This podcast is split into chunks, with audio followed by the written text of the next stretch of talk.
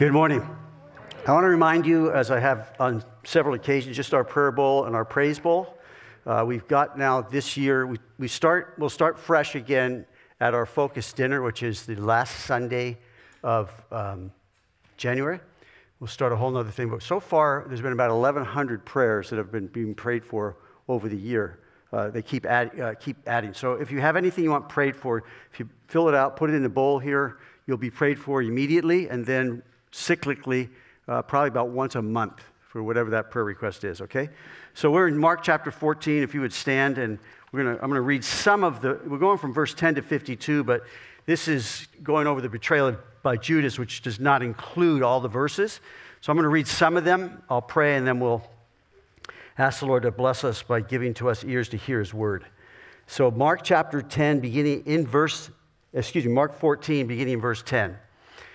Then Judas Iscariot, one of the 12, went to the chief priests to betray him to them. And when they heard it, they were glad and promised to give him money. So he sought how he might conveniently betray him. Verse 17. In the evening, he came with the 12.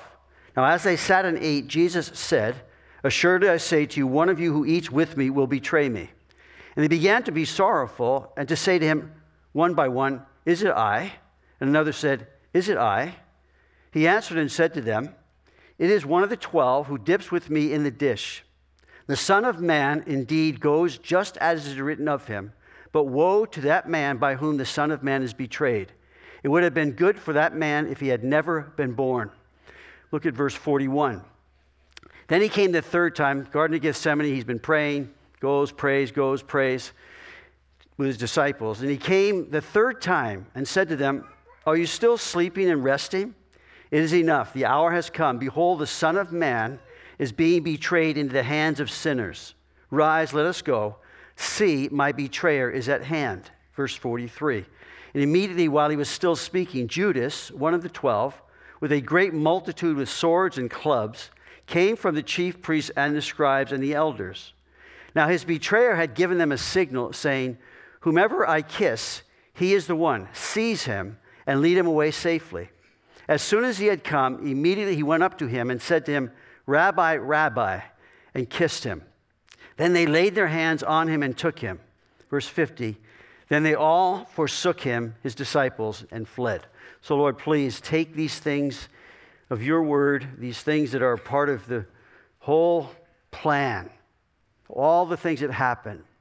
Lord, the things I prepared, I'm asking, Lord, to break them fresh, feed us, we're hungry. Help me to communicate your heart to your people according to your word. We love your word. We know faith comes by hearing and hearing by the word of God. So please, Lord, bless this time in your word now. In Jesus' name, everyone said, you can be seated. So look at verse 50 of chapter 14. So they all forsook him and fled. And then verse 51. Now a certain young man followed him, that's Jesus, having a linen cloth thrown around his naked body. And the young men laid hold of him, and he left the linen cloth and fled from them naked. Most commentators believe that this certain young man was Mark himself, whose gospel we're reading. Jesus is forsaken by all. No one remained with him, not even Mark, who was really a courageous young disciple of Jesus. Not even Peter, who had convinced himself, but not Jesus, that he would never forsake him. They all forsook him and fled. He is alone. The betrayal by Judas this week and then the denials of Peter next week are woven together. They're given to us, we know, by the inspiration of the Holy Spirit. And this is what Romans says. They were written for our learning, that we, through patience, the patience and comfort of the Scriptures, might have hope. Now, I look at this Judas guy, and it seems so far from that, as far as comfort, patience, and hope.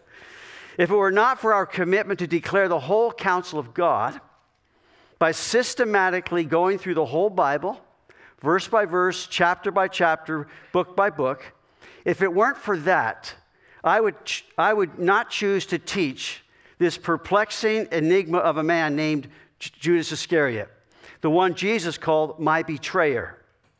Now, some would have me believe, and you believe, that Judas never existed. That would be an easy way around him. Not going to do that. Judas Iscariot is in the Bible. He existed. He was conceived in his mother's womb.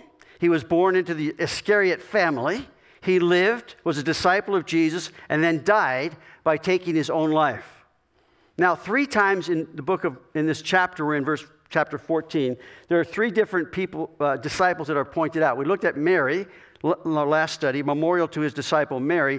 This morning, the betrayal of his disciple Judas, and then next week, and these two are woven together, I believe, for our admonition and for our learning and for our patience and for our comfort. We have the denials of his disciple Peter, which is a very, very deep and instructive and helpful encounter. So Judas Iscariot, one of the 12, went to the chief priests to betray him. Betray means to give over or to deliver treacherously to aid the enemy. When the Jewish leaders and the Romans wanted to take Jesus, they paid one of his followers, Judas, to betray him. They arranged for a signal from Judas. He was to identify Jesus by kissing him in the Garden of Gethsemane. The word used for kiss in the language was not a short peck on the cheek, but a fervent and long kiss, which makes it so much more hideous to think about what went on here. In return for this betrayal, Judas was paid 30 pieces of silver. Judas Iscariot is thus the symbol of betrayal and treason. The 30 pieces of silver has become the way of saying blood money. An act of betrayal has shown to be known as a Judas kiss. And then similarly, a Judas goat is the animal that leads a flock to the slaughterhouse. In American history, there's a man who wanted to be famous, and he became famous, but for all the wrong reasons. You've probably heard his name.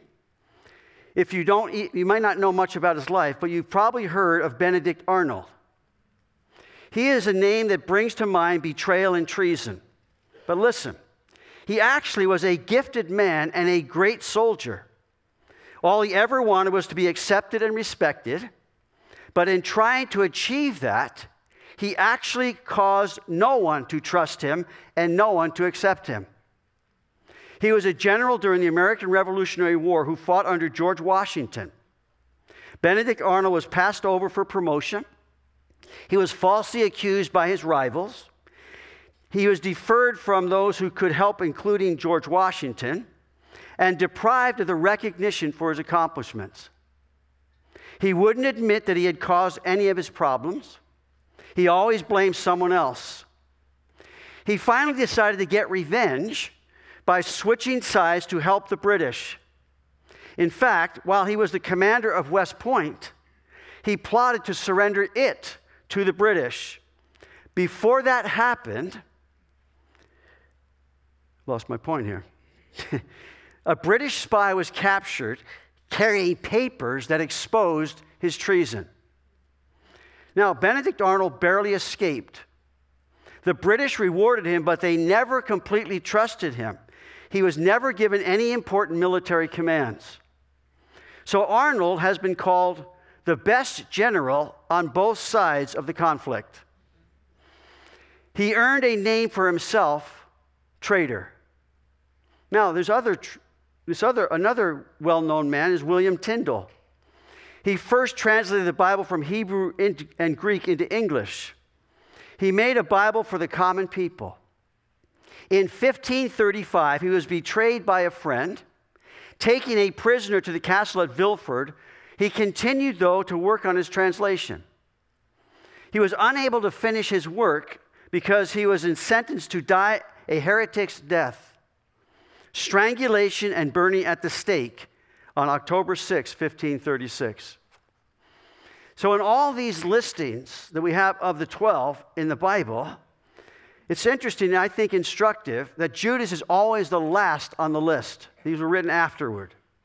The Synoptic Gospels contain many of the same accounts. So 90% of what is found in either Matthew or Luke comes from Mark. However, the Gospel of John, 90% of that is new. So in these gospel accounts, Judas is mentioned in each one of them. We're going to try and weave them in as we're looking at these things. Judas is identified by Matthew in the end of these lists and Mark as Judas Iscariot, who also betrayed him. That's how he's labeled. On the other hand, Luke says Judas Iscariot, which also became a traitor. So all these are little tidbits that might help us put together what was going on with this guy named Judas. In John chapter 12, verse 6, then he said, not that he cared for the poor, but because he was a thief, speaking of Judas. And he had the money box, and he used it to take what was put in it. So he was a thief. We're given to that information. Now, adding to the mysteriousness of this whole thing is that some of the things are prophesied in the Old Testament. For example, in John chapter 13, Jesus said, I know whom I have chosen, but that the scripture may be fulfilled, he who eats bread with me has lifted up his heel against me. So this prophetic verse in the Old Testament, Jesus quotes it in Psalm 41, verse 9, even my own familiar friend whom I trusted, who ate my bread, has lifted up his heel against him. Now, he's probably talking about someone else at the time, but it's also pointing forward because Jesus says that. In Acts chapter 1, verse 20, for it is written in the book of Psalms, let his dwelling place be desolate, and let no one live in it, and let another take his office. So we'll look at this passage in a moment, but in Psalm 69 and 109, we have these prophecies that are tied to Judas Iscariot. And each one of these Psalms were written by King David and spoke of his enemies. So you might say they were written by Israel's king and those who opposed him. You apply that to Judas Iscariot. That's exactly Israel's king opposed by this man named Judas Iscariot. Now, there have been many conjectures as to why Judas betrayed Jesus. I'm not going to clear that up for you, but I'll give you some of the conjectures. Some say it was for pride, that Judas was probably the only Judean of the 12, the other 11 being Galileans. Judeans considered Galileans to be, quote, unquote, country bumpkins, and so Judas thought himself superior, to the point of eventually finding fault even with Jesus. So some would say it's pride. I would say to you, it certainly has its root in that. All sin does. Some would say for anger and resentment. Judas loved his country, and Jesus had failed his country. He became disillusioned, leading to impatience, resulting in anger and resentment that led him to betray the Son of God. Some say for power and fame, that he did it to force Jesus' hand in overthrowing Rome. Others say for greed. He did it simply for the money, 30 pieces of silver.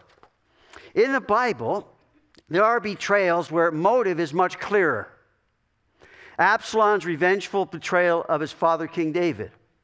Delilah's betrayal of Samson. Joab's betrayal of Amasa. Daniel's betrayal by a whole host of envious government officials in Babylon.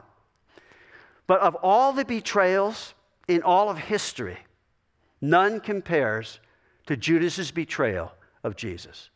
Not even close. It was a satanically devised and driven, sinister doing on the part of Judas. But listen to this. It came with God putting his own twist on it. Because in God's doing, he's bringing about the destruction of Satan, the victory over sin and death, and the salvation of souls. It's a part of what God had in his plan. He knew it would happen. In Acts chapter 22, again, the early church, Jesus, being delivered by the determined purpose and foreknowledge of God, delivered, you have taken by lawless hands, have crucified and put to death, whom God raised up, having loosed the pains of death, because it was not possible that he should be held by it. So this is God's doing, and yet God holds man responsible.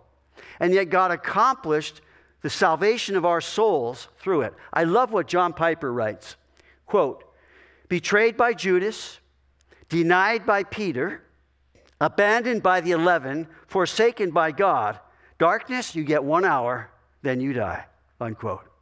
This is God. This is the hour of darkness that God had a plan to take care of all the darkness. Judas, this is another interesting. Jesus called Judas the son of perdition. He identified him with the same name that will be identified the coming Antichrist. So in John chapter 17, Jesus said, while I was with them, he's praying to his Father, while I was with them in the world, I kept them in your name. Those whom you gave me I have kept, and none of them is lost except the son of perdition, that the scripture might be fulfilled. In 2 Thessalonians, the only other time you find this phrase, the son of perdition, this person, let no one deceive by any means, for that day will not come unless the falling away comes first, and the man of sin is revealed, the son of perdition, the Antichrist. So it indicates that the same evil that filled the heart of Judas, giving himself over to Satan himself to take control of his mind, to take control of his soul, that he would give his body over to betraying Jesus, that same evil will fill the heart and drive the evil of the coming Antichrist. This quote, while Jesus' name is the name above all names, Judas's name can be said to be the name below all names. The name Judas is, I didn't know this, the name Judas is so associated with betrayal that it's illegal to name your child Judas in Germany. Now, knowing how this name itself, it's not a name that's used a whole lot. And so by way of compiling, if you would, a summary and reviewing of the Gospels, Judas is named 24 times in the Gospels.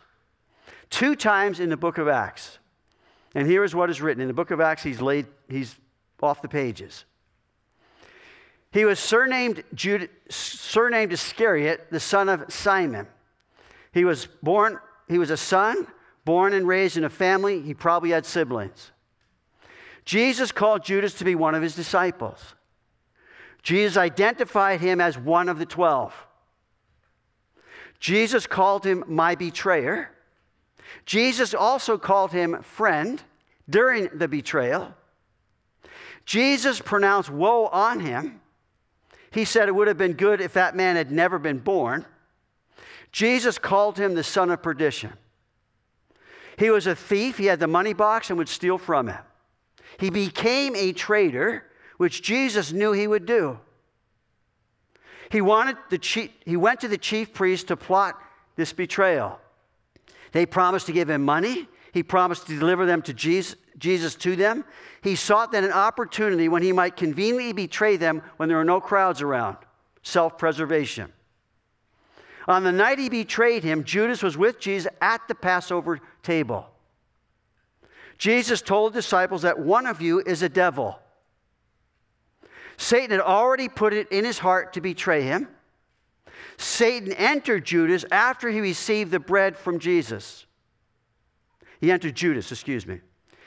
He became a guide to those who arrested Jesus. He stood with those who arrested Jesus. He betrayed Jesus in the absence of the multitudes. He betrayed Jesus into the hands of sinners. He betrayed Jesus with a kiss. He was remorseful, but I suggest he was not repentant. He did not repent and would not repent for what he was going to do and did. He committed suicide by hanging himself.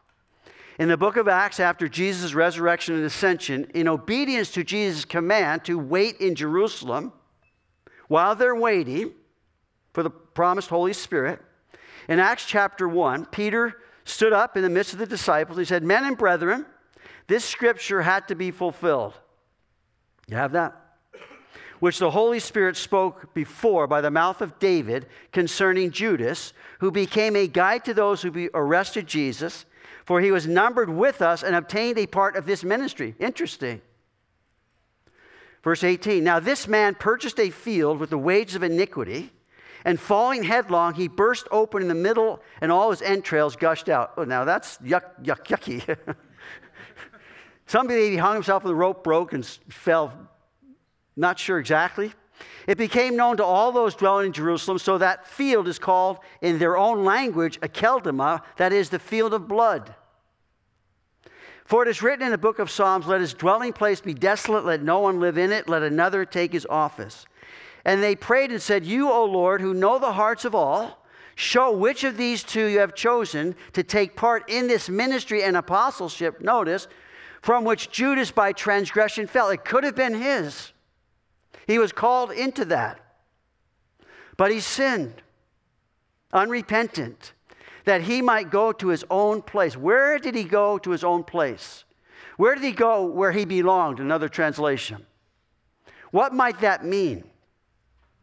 Was there a place specifically for Judas, who committed the damnable crime of betraying the Lord? We know that hell is not a place of isolation. It's a place of shared torment by all those who have rejected Christ. Is Judas there? Or is he in another place? We really don't know. All we know for certain is what God has revealed in His Word, that he might go to his own place. The Bible tells us that some kind of hell is the awfulness of Judas's final eternal damnation, a fate of his own choosing. Hell is real. It's a real place. There is judgment coming for those who reject Christ. The Bible also tells me, though, that there's some kind of heaven in my future, a promised eternal destiny, simply because I have repented and I believe the gospel. I've confessed Jesus Christ. I am safe and secure in my salvation. I am assured of what Jesus accomplished for me. I've come, according to the gospel, the foolishness of the message preached, that saved my soul from sin, death, and hell. I hope and trust that's the same for you. That's our security. That's our salvation. He is the captain of my salvation. Is he your captain? Don't, like Hebrews says, hold fast that confidence. Don't you let the devil rip you off. Don't you let the devil take you down these roads that are not true. We are on that narrow road that leads to eternal life because we're following Jesus Christ. He's my great and faithful high priest.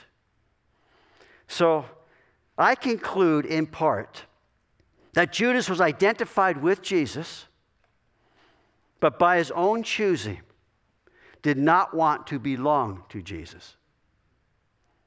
I think of 1 John where he writes, "Little children, it is the last hour.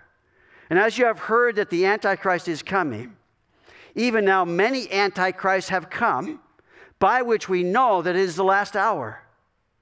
They went out from us, but they were not of us. For if they had been of us, they would have continued with us, but they went out that they might be made manifest that none of them were of us." So in the church, in these gatherings, Judas has this place that's somewhat mysterious, but he went out from them. So eventually, there came a time when all that was in his heart was exposed for who Judas really was, or what he had now become. For 3+ years, Judas had been with Jesus, day in and day out, up close and personal. There were only 12 chosen. He walked and sat and ate and rested with Jesus. He heard all his sermons. He saw all his miracles. He witnessed the love of Jesus, his compassion on the crowds, his mercy and truth. And then at some point, Judas turned and acted against Jesus. And the rest is history. Judas went to the chief priest to betray Jesus. He became in league with Jesus' enemies. In Luke we read, "Then Satan entered Judas." The ultimate enemy is Satan himself. Satan entered Judas, Luke 22, surnamed Iscariot, who was numbered among the 12. So he went his way and conferred with the chief priests and captains how he might betray him to them. In John chapter 13, and supper being ended, the devil having already put into the heart of Judas Iscariot, Simon's son, to betray him. That literally means he threw it into his heart to betray him. Satan did. Judas sat at the table with the other disciples on the night he betrayed him. In Luke it says, Jesus said, "But behold, the hand of my betrayer is with me at the table." In verse 19 of chapter 14, they began to be sorrowful and say to him one by one, "Is it I?" Another said, "Is it I?" And then in Matthew tells, then Judas, who was betrayed him, answered and said, "Rabbi, is it I?" He said to him, "You have said." Getting a sense of what's going on here in the upper room. In John chapter 13, we read, "Now there was leaning on Jesus' bosom one of his disciples, whom Jesus loved, John. Simon Peter, therefore, motioned to him to ask who it was whom he spoke. Then leaning back on Jesus' breast, he said to him, 'Lord, who is it?' Jesus answered, 'It is he to whom I shall give a piece of bread when I have dipped it.' And having dipped the bread, he gave it to Judas Iscariot, the son of Simon." Now, it was the custom for the host at a banquet to take a piece of bread, dip it in the sauce, and present it to the guest of honor. So some suggest by this gesture, Jesus makes Judas his guest of honor. He extends to him a token of friendship. That's the grace of God. He's extending grace to Judas, a last appeal, if you will, to all that was human in him. Judas was given every opportunity to change his mind. In John chapter 13 again, "Now after the piece of bread, Satan entered him. Then Jesus said to him, 'What you do, do quickly.' But no one at the table knew for what reason he said this to him. For some thought because Judas had the money box, that Jesus had said to him, 'Buy those things we need for the feast,' or that he should give something to the poor. Then having received the piece of bread, he went out immediately, and it was night." Judas' choice brought him under full control of the devil himself. He made a choice to yield himself to this evil. The plot was found out. Now he must get on it, act quickly. So he became a guide to those who arrested Jesus. In Mark 14:32, "Then they came to the place which was named Gethsemane, and he said to the disciples, 'Sit here while I pray.' And he took Peter, James, and John with him, and he began to be troubled and deeply distressed. Then he said to them, 'My soul is exceedingly sorrowful, even to death. Stay here and watch.' Then he came the third time and said to them, 'Are you still sleeping and resting? It's enough. The hour has come. Behold, the Son of Man is being betrayed into the hands of sinners. Rise, let us be going. See, my betrayer is at hand.' And so Judas betrayed Jesus with a kiss, and immediately while he was still speaking, Judas, one of the 12, with a great multitude, with swords and clubs, came from the chief priests and the scribes and the elders. Now his betrayer had given them a signal, saying, 'Whomever I kiss, he is the one. Seize him and lead him away safely.' As soon as he had come, immediately he went up to him and said to him, 'Rabbi, Rabbi,' and he kissed him. Then they laid their hands on him and took him." In Matthew, read, Jesus said to him, "Friend, why have you come?" Then they came and laid hands on Jesus and took him. In Luke, Judas, one of the 12, drew near to him to kiss him, but Jesus said to him, "Judas, are you betraying the Son of Man with a kiss?"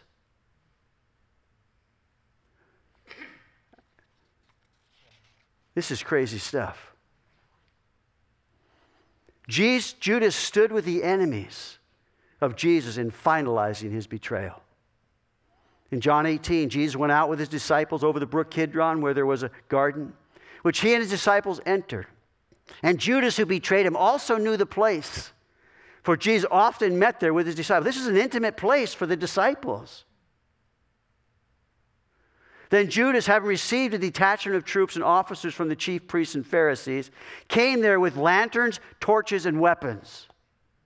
Jesus, therefore, knowing all things that would come upon him, went forward and said to them, "Whom are you seeking?" They answered him, "Jesus of Nazareth." Jesus said to them, "I am he." And Judas, who betrayed him, also stood with them. Now when he said there, to them, I am he, they drew back and fell to the ground. Now, Jesus could have just ended the whole thing right there. But he said to his disciples in another place, shall I not drink the cup which the Father has given to me?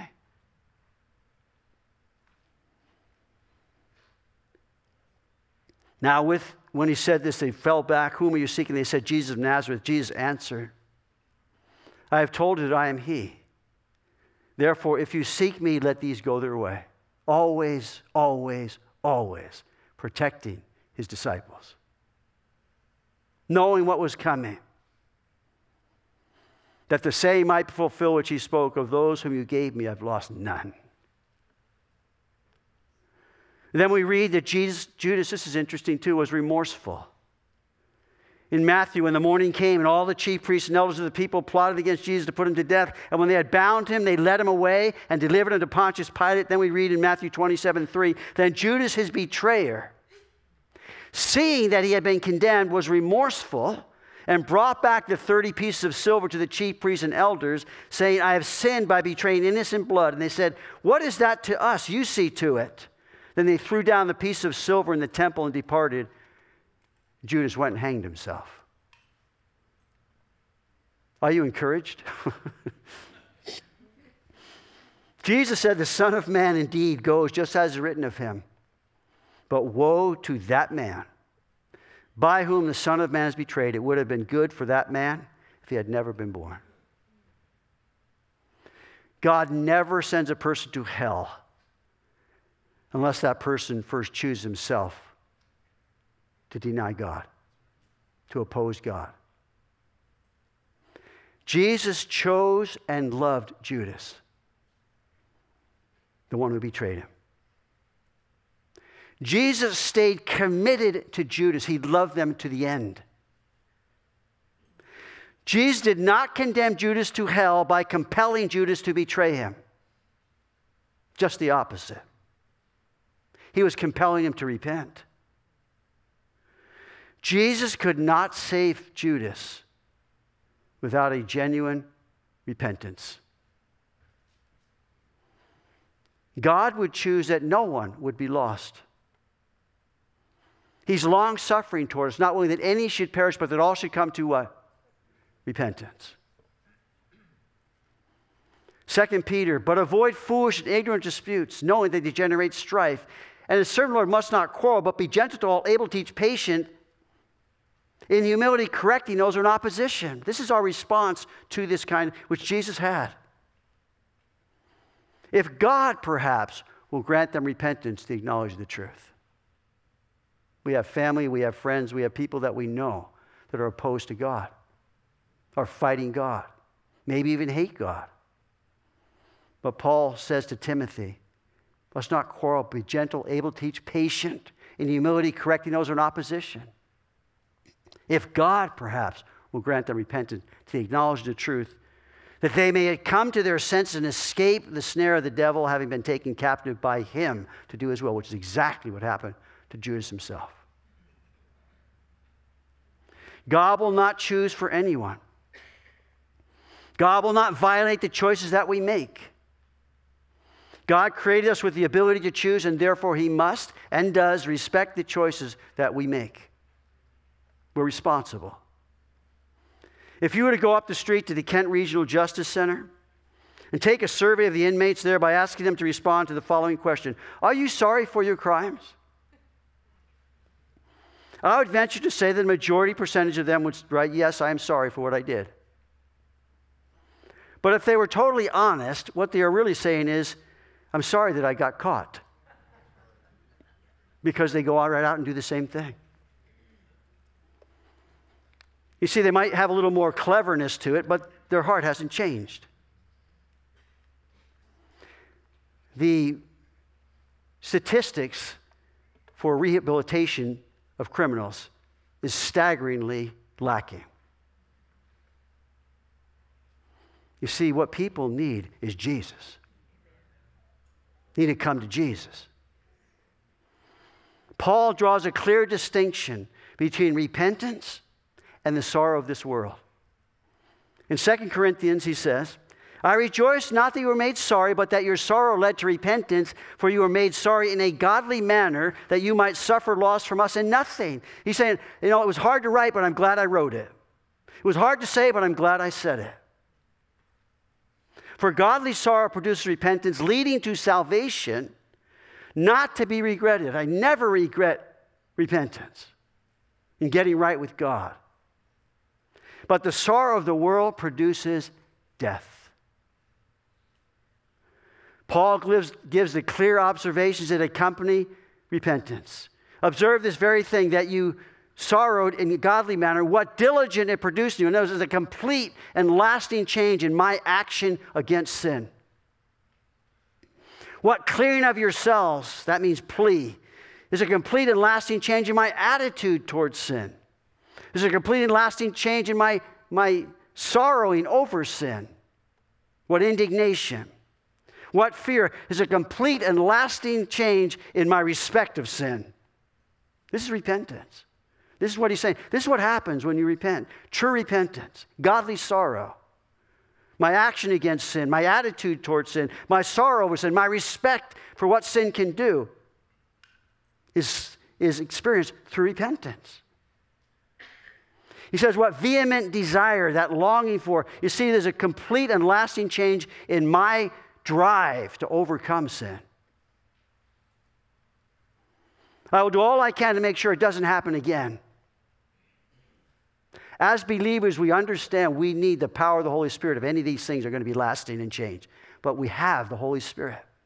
We've been given the Holy Spirit. What zeal. There's a complete and lasting change to not be deceived by sin. And then the vindication. This is very important.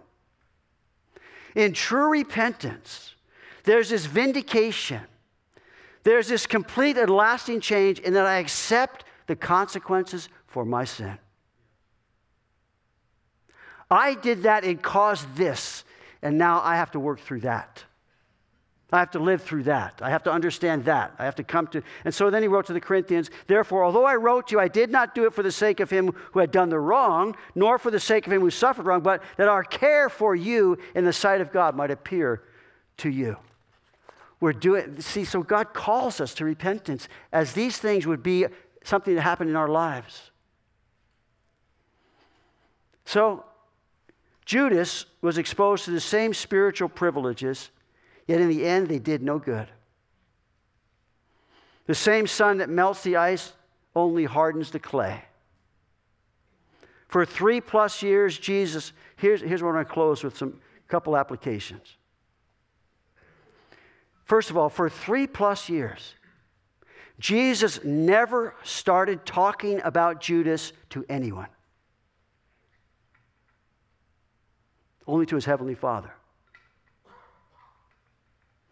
He never said a word, not even a whisper, as to what he knew to be true of Judas. The other 11 disciples had no clue as to what was going on. Is it I? Is it I? Is it I?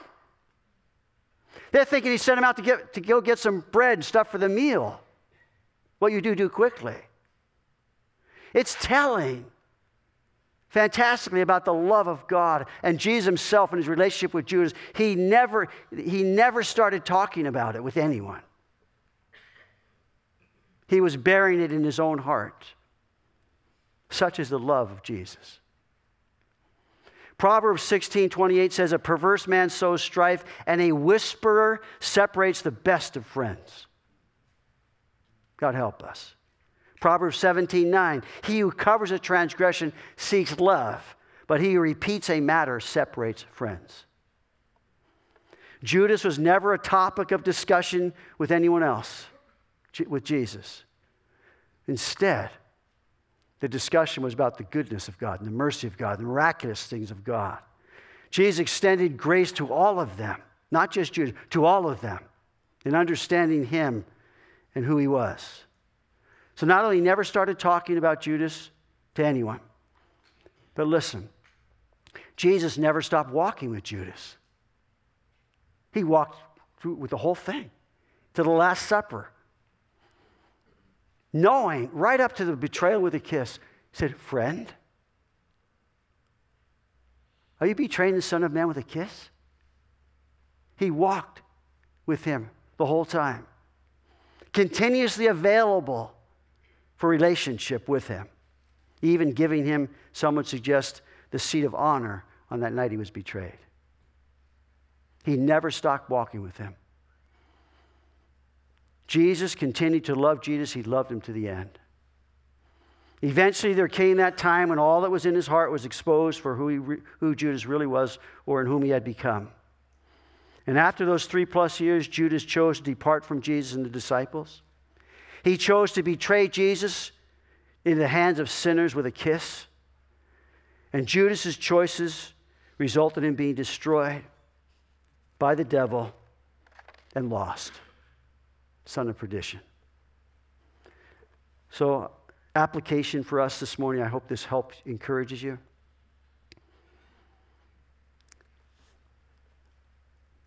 If it weren't for the Lord Jesus Christ, if it weren't for the saving grace of God, we would all be doomed to eternal separation from God, lost in sin and darkness. Here's what I would say. Jesus will always cover you. Only Jesus can sanctify and cleanse your heart. God's not chatting about you to anyone else. Jesus is not chatting about you to anyone else. He holds you dear and personal to his heart. Jesus will cover you. So confess to him.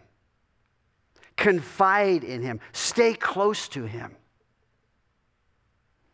Be quick to the cross. Be bold to the throne of grace.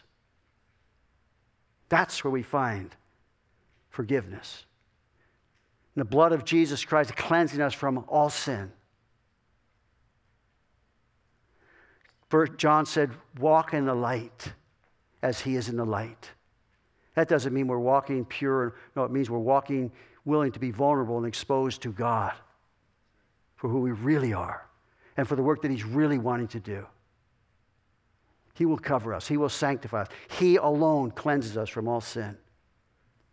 Secondly, Jesus not only covers you, he will continue to walk with you. Dear believer, if you don't know him, when you do come to know him, he will walk with you. That's what eternal life is, knowing Jesus Christ whom he sent. Listen, you and I need Jesus every minute. We need the great shepherd of our souls to shepherd and care for our souls. He will continue to walk with us. You need Jesus, the good shepherd, to lead you in paths of righteousness for his name's sake. You need to look for him to lead you and then stay close in following him, the great shepherd. Prone to wander. Prone to leave the God I love. Lord, here's my heart. Take and seal it. Follow him closely. He is the good shepherd who laid down his life for you, that you might follow him and stay close to him. Let him lead you, but follow closely. Finally, not only he'll cover you, he'll continue to walk with you, but then Jesus will always confirm his love for you. And there's not a person in this world that doesn't need the confirming of God's love for them. Yesterday, I had the privilege of preaching the gospel, John 3:16. Lord, what would you want to say to the people? It's very simple. God so loved the world. He loves you. That never gets old. It only goes deeper. He loves you. And he will confirm his love for you over and over and over again, because we need to know that. We need to be confirmed. It's in our assurance of his love for us that we rise to the occasions that face us and we blossom in the fruit that he gives to us in our lives. It's because he loves us. And so I thought, choose to let him correct you. and then assure you. Don't despise the chastening of the Lord. Whom the Lord loves, he chastens, scourges every son whom he receives. Choose to let Jesus correct you. Now I'm thinking toward our next study, Peter. Let him question you. Let him call you out. But make sure to stick around long enough to hear him calling you back. Peter, do you love me? Peter, do you love me? Do you know I love you? And then it really hit him hard when Jesus sort of lowered the love. Lord, you know all things. You know that I love you. He said, then feed my sheep, tend my lambs. I'm calling you, Peter. I'm calling you back. Leave the boats, leave the fishing, and come and follow me. I'll make you fisher of men. After his denying him and weeping for his failure. I want to talk about that right now, but we'll wait for our next study. Be sure to stick around long enough to hear him say, feed my sheep, tend my lambs. And then you know what he said to Peter? Getting ahead of myself. He said, when you were young, you used to do whatever you wanted. That's what you were like. You've walked with me 3+ years. You denied me 3+ times. Because when you were young, you just did what you wanted to. But when you're old, you're going to go to a death that you would never even think about doing at this time. And he did. Why? Because he knew that Jesus would cover him. He knew that Jesus would continue to walk with him. He knew the confirming love of Jesus for him. And he said, I'm all in. I'm all in. Such a contrast to the betrayal of Judas by Judas. They're woven together by the inspiration of the Holy Spirit. Can I have the worship team come out? So next study is the denial of Peter. And if you want to read that, read verses 26 through 72. In chapter 14, would you stand? Let's close in a worship song. I'll pray and we'll be dismissed.